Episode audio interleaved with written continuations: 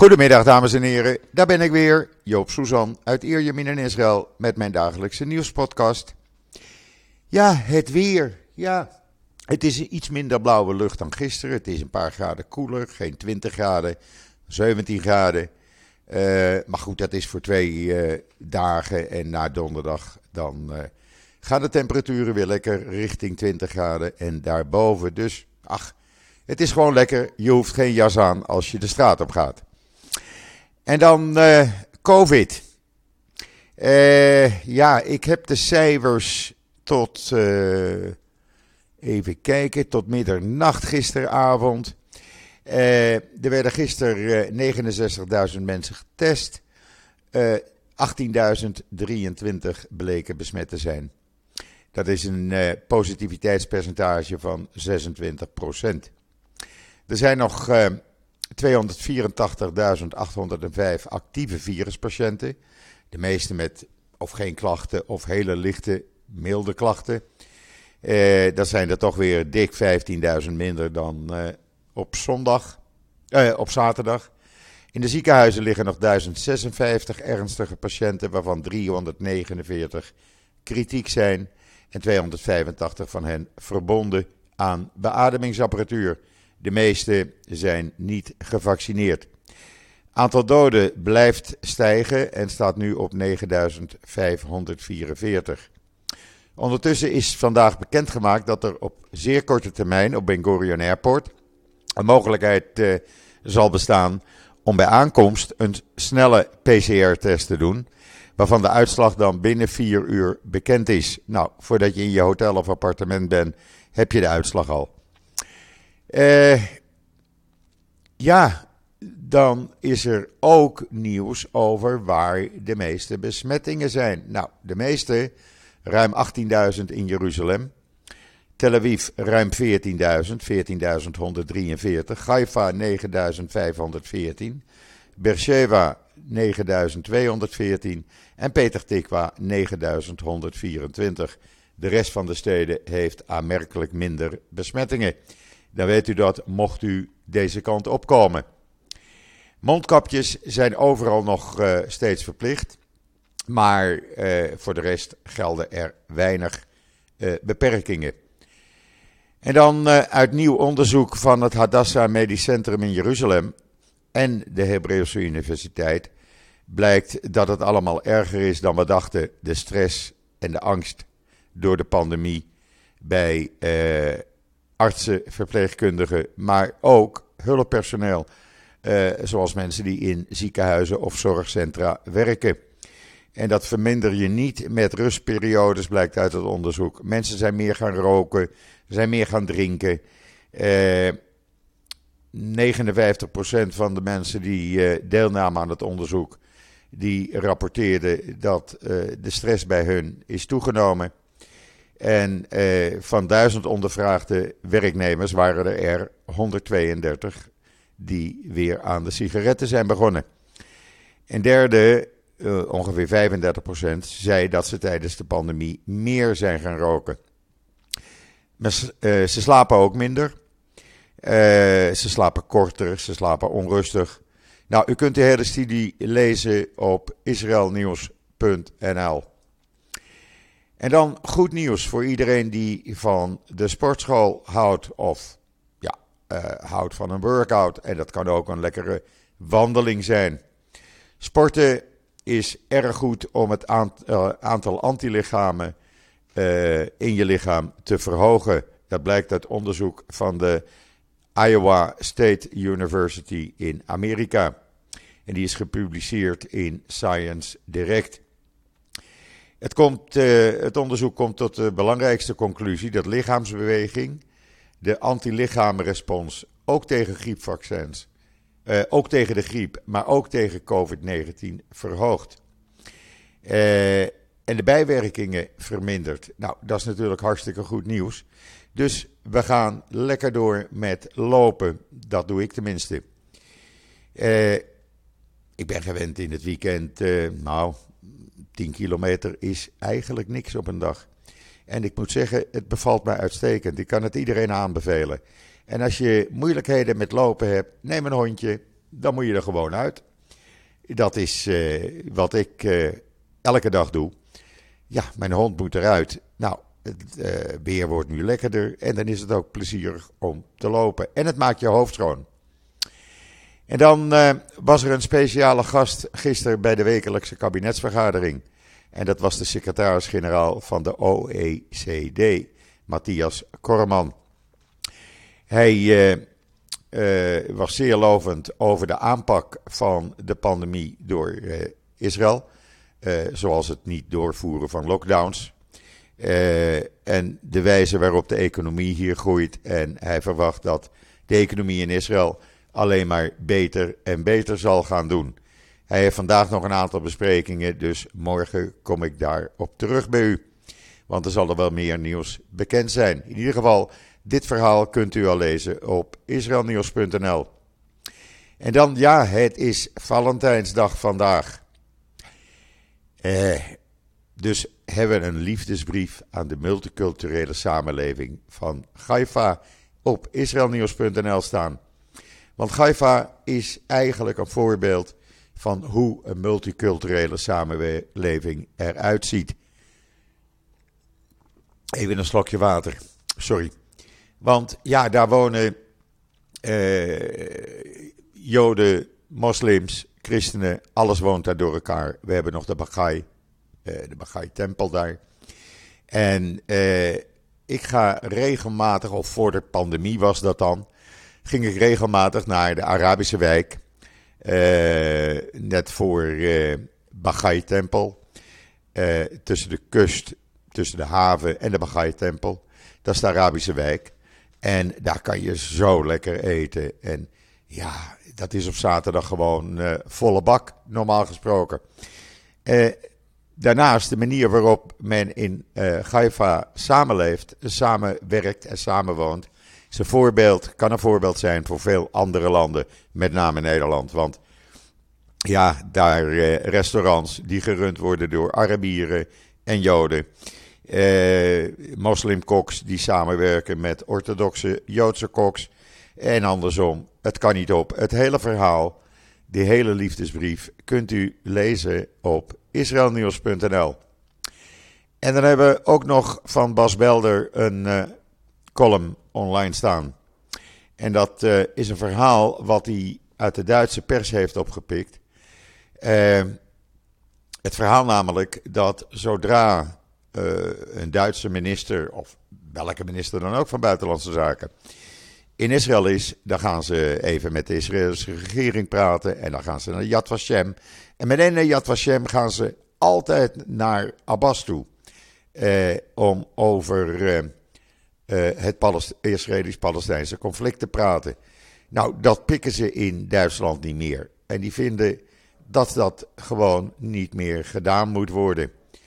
Eh, de hele column, die, uh, die, ik ga hem niet verraaien, die moet u maar even lezen op uh. Want, zeggen ze, het moet gewoon niet gedaan worden zolang terroristen als martelaren worden gevierd. Zolang de Palestijnse autoriteit aanslagen op Israël met uitkeringen beloont. Zolang Hamas en Fatah Israël niet als Joodse staat erkennen. Nou, zo gaat hij nog een tijdje door. Uh, het is een, uh, een, verhaal van meneer Eppinger die daar commentaar op heeft. Uh, en ja, als je dat leest, dan zeg je: er zit eigenlijk wel wat in. En dan hebben we natuurlijk nog steeds de spanningen tussen Rusland en Oekraïne. Er staan zo'n 130.000 Russen aan de Oekraïnse grens. En hoe dat gaat aflopen, iedereen houdt zijn hart vast. In ieder geval, de Oekraïnse onderminister van Buitenlandse Zaken was even een paar uur op bezoek gisteren in Israël en sprak met minister van Buitenlandse Zaken Lapid. En mocht daar eh, de hel losbreken, ja, dan uh, wordt Israël ook getroffen. Dat is heel duidelijk. En waarom dan? Nou, Israël wordt direct getroffen omdat Oekraïne staat bekend als de graanschuur van Europa. En wat blijkt nou? De helft van alle graanimporten in Israël komt uit Oekraïne. Dat betekent, zij, uh, deze onderminister, dat je, ja, snij je brood maar door midden en uh, gooi de ene helft weg. Dan weet je wat je nog overhoudt. Dus ja, dat wordt een probleem voor Israël, want er wordt toch veel uh, brood gegeten hier. Eh, brood inslaan, nou, ik begin er niet aan. Ik heb al gezegd, gekscherend tegen vrienden. Weet je wat, dan eet ik wel een uh, patatjes morgens. En, uh, of een stukje kip. Maar ik ga daar geen paniek over maken. Het is wel zo dat Lapid heeft gezegd in een interview gisteren. Dat er maar een klein raam nog open staat voor de Israëli's. om Oekraïne te verlaten. Er staan 32 vluchten naar Israël gepland. door de drie Israëlische luchtvaartmaatschappijen. El Al, Israël en Arkia. Maar men maakt geen aanstalten om uh, tickets te boeken en naar Israël te gaan. Men wacht het wel af. We doen geen paniek, zeggen sommige Israëli's in Oekraïne. En hopelijk wordt het langs diplomatieke weg opgelost. En ja, dan heeft, heeft het geen noodzaak om nu weg te gaan. Ja, het is een gok die je neemt natuurlijk. Ik kan er ergens wel in komen als je eenmaal daar je hele leven heeft, hebt opgebouwd, je kinderen hebt, je werk. Er zitten natuurlijk veel Israëlische high-tech bedrijven. Je kan niet meteen van de ene op de andere dag de tent sluiten. Dus ja, dat ze afwachten, ja. Maar dan, als het luchtruim gesloten wordt, omdat, eh, laat me plat zeggen, de pleuris uitbreekt. Ja, zegt Lapid, dan hebben we wel maatregelen getroffen om Israëli's en Joden over land te evacueren via Polen. De minister van uh, Alia heeft trouwens laten weten gisteren dat er een geheim plan is. Nou ja, nu is het niet meer geheim. Maar een geheim plan is om zoveel mogelijk Oekraïnse Joden te redden en naar Israël over te brengen. Er wonen zo'n 200.000 uh, Joden in Oekraïne, grote Joodse gemeenschap. En uh, men heeft de details van die operatie niet bekendgemaakt. Maar men zegt: we werken aan dat plan en we willen zoveel mogelijk van uh, die 200.000 Joodse inwoners naar Israël brengen. Zijn ze dan allemaal Joods? Nou, vol Joods niet. Je krijgt hetzelfde verhaal weer. Ongeveer 50.000 zijn halachisch Joods, dus volgens de Joodse wet. De rest, zo'n 150.000, heeft een Joodse grootmoeder of Joodse grootvader gehad. En ja, daar is veel oppositie tegen hier. Want men zegt, je haalt mensen naar binnen die amper weten dat ze Jood zijn. En die zullen dus uh, ja, Jood moeten worden. Hoe dat allemaal gaat aflopen, ik denk dat het uiteindelijk niet gaat gebeuren, maar we zullen het gaan zien. In ieder geval, Israël is er druk mee. En ondertussen moet Israël ook zorgen goede vriendjes met uh, Rusland te blijven. Nou, ga er maar aan staan, zou ik zeggen. En dan, uh, Israël Aircraft Industrie heeft een deal met Marokko gesloten om een uh, raketafweersystemen te leveren ter waarde van 500 miljoen dollar. dat wordt het Barak MX raketafweersysteem. Dat is flexibel, dat is modulair en kan beschermen tegen een hele reeks raketdreigingen, eh, ook van drones. Dus ja, eh, dat is een, uh, een goede deal voor zowel Marokko als uh, Israël Aircraft Industrie. En dan, er wordt niets aan gedaan en vele mensen maken zich toch kwaad daarover, want meneer Ben-Gvir, de ex extreemrechtse Knessetlid, die gisteren een soort, soort kantoor uh, in Sheikh Jarrah in Oost-Jeruzalem opzette, waardoor er rellen ontstonden en Hamas dreigt met een oorlog. Die uh, ja, gisteravond tegen tijdens vechtpartijen met de politie viel flauw. Hij heeft de nacht in het ziekenhuis doorgebracht. Het is nog nooit gebeurd dat een Knesset-lid ging vechten met de politie. Hij doet dat. Iedereen laat het, laat het maar toe. Hij kreeg een hoofdwond, is vanmorgen weer teruggekomen en heeft gezegd: we gaan weer lekker rellen. Nou, eh, ik vind dat daar nou eens een keer moet dat gestopt worden. Laat, die, laat dat gebied met rust. Ga de zaak niet opjutten. Je haalt al die extreemrechtse eh, Israëli's daar naartoe. En daar zitten we nou echt niet op te wachten. Want Hamas ja, dat dreigement moet je toch serieus nemen. Uh, het zou zomaar kunnen, zie ik ook in allerlei analyses terugkomen, dat dit voor Hamas een aanleiding is om een volgende oorlog te beginnen. En zal het geen oorlog zijn, dan is het in ieder geval een aanleiding voor Hamas om terreurgroepen te bewegen, eh, terreuraanslagen te gaan starten tegen Israël, tegen Joden, tegen Israëlische eh, gebouwen.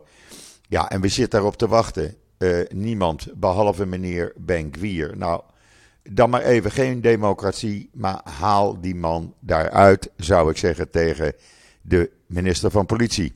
Maar ja, hij luistert niet naar mij.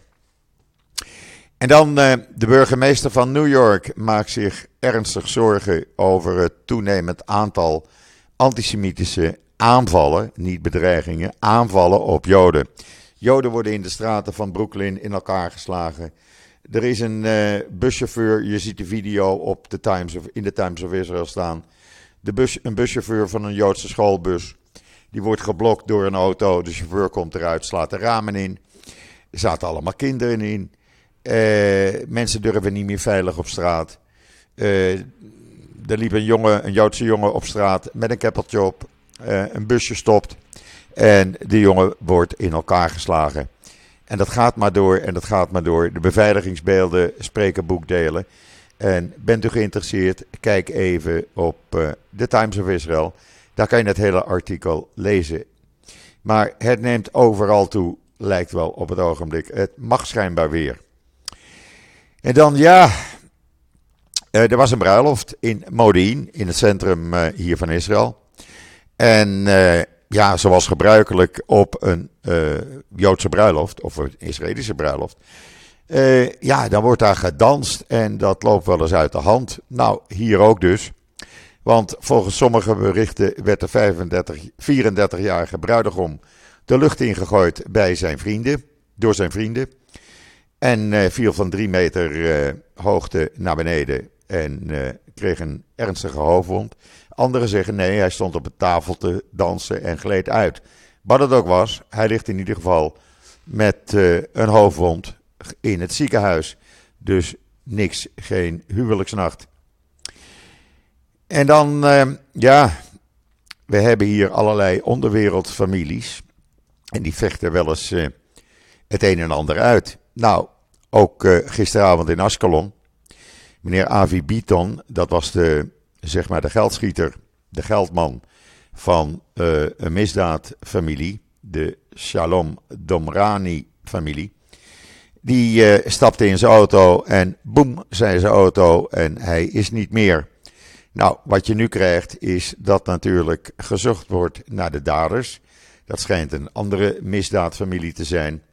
En uh, ja, daar gaan die spanningen oplopen en dan gaan ze elkaar ja, weer aanvallen en uitmoorden. Uh, hoe dat gaat, nou ja, uh, we zullen het uh, gaan afwachten. In ieder geval voorzichtig als je naar Ashdod of Ascalon gaat.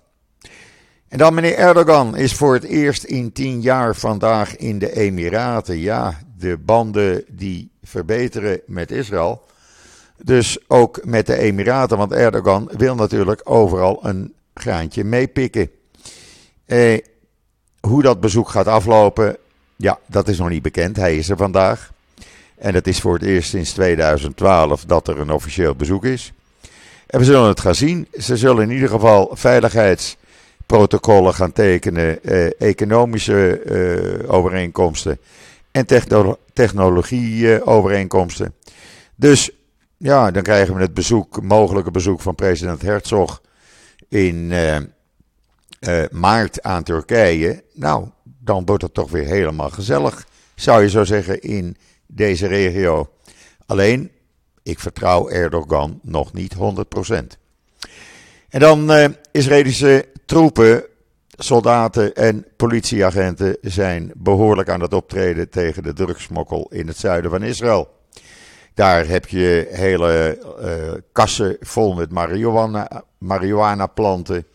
Uh, er zijn er al meer dan 2000 in het afgelopen jaar vernietigd. Er zijn tientallen smokkelaars opgepakt. Er zijn uh, tonnen met gassis, marihuana hebben ze in beslag genomen. ja, het is een handel van de Bedouinen eigenlijk. En ja, die moeten toch ook wat verdienen. En wat is dan het makkelijkste om in de hashish te gaan? En dan, ja, u hoort het niet in Nederland in het nieuws. Maar opnieuw zijn Palestijnse professionals in Libanon. Is het verboden om te werken in hun pro, uh, professie, in hun beroep. En of je nou advocaat bent of je bent dokter, uh, mag allemaal niet. Daar doen ze niet aan in Libanon. Je gaat maar de straat vegen. Hoort u er wat van, van de Europese Unie? Ik niet. Maar de Europese Unie had gisteren namelijk helemaal niks aan zijn hoofd. Want er gebeurt namelijk niets. En dan zou je denken, nou, dan gaan ze dit uh, groot aanpakken. Wel nee, ze maken zich ernstig zorgen over de rellen in Sheikh Jarrah. Want dat is het enige wat voor de Europese Unie telt. En dan iets heel geks. Op uh, Holocaust, uh, Internationale Holocaust Memorial Day, twee weken geleden, werd er een afbeelding van een swastika gevonden in het veilige gebied van de Amerikaanse ambassade in Bulgarije. En dat is heel raar, want daar kan je alleen maar in met toestemming. Het was met paarse inkt geschilderd op een zonnescherm. En het gebied is alleen maar toegankelijk voor mensen die er werken, die dus een security clearance hebben. Heel raar. Eh, eerder al, een paar maanden geleden, was er een uh, swastika getekend in een lift in het Amerikaanse ministerie van Buitenlandse Zaken. Nou, dat zijn hele rare zaken. En uh, ja, weer een teken dat Joden eigenlijk nergens veilig zijn. En dat het antisemitisme, ja, blijft uh, doorgaan.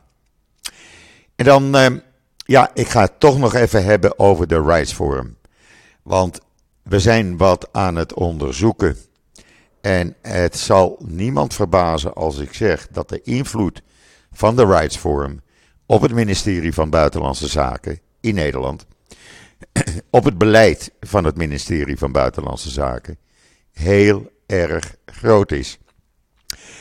Uh, hoe dat zit, dat zijn we nu allemaal aan het onderzoeken. Dat doe ik niet alleen. Maar het blijkt dat er een behoorlijke invloed is van uh, de Rights Forum op wat buitenlandse zaken richting Israël en de Palestijnen doet. En dat, wordt, uh, dat is beleid wat min of meer wordt ingegeven door uh, deze haatclub van meneer Van Acht. Wij, ik kom daar later op terug, maar stukje bij beetje wordt het een en ander wel duidelijk. Goed, dat is het voor vandaag weer. Het is lekker weer, het zonnetje schijnt. Uh, ja, eigenlijk uh, het voorjaar. Het voorjaar is er gewoon. Ik wens iedereen in Nederland nog een hele fijne voortzetting van deze maandag, de 14e januari. We zitten over de helft van deze maand. Ik ben er morgen weer en zeg zoals altijd: tot ziens, tot morgen.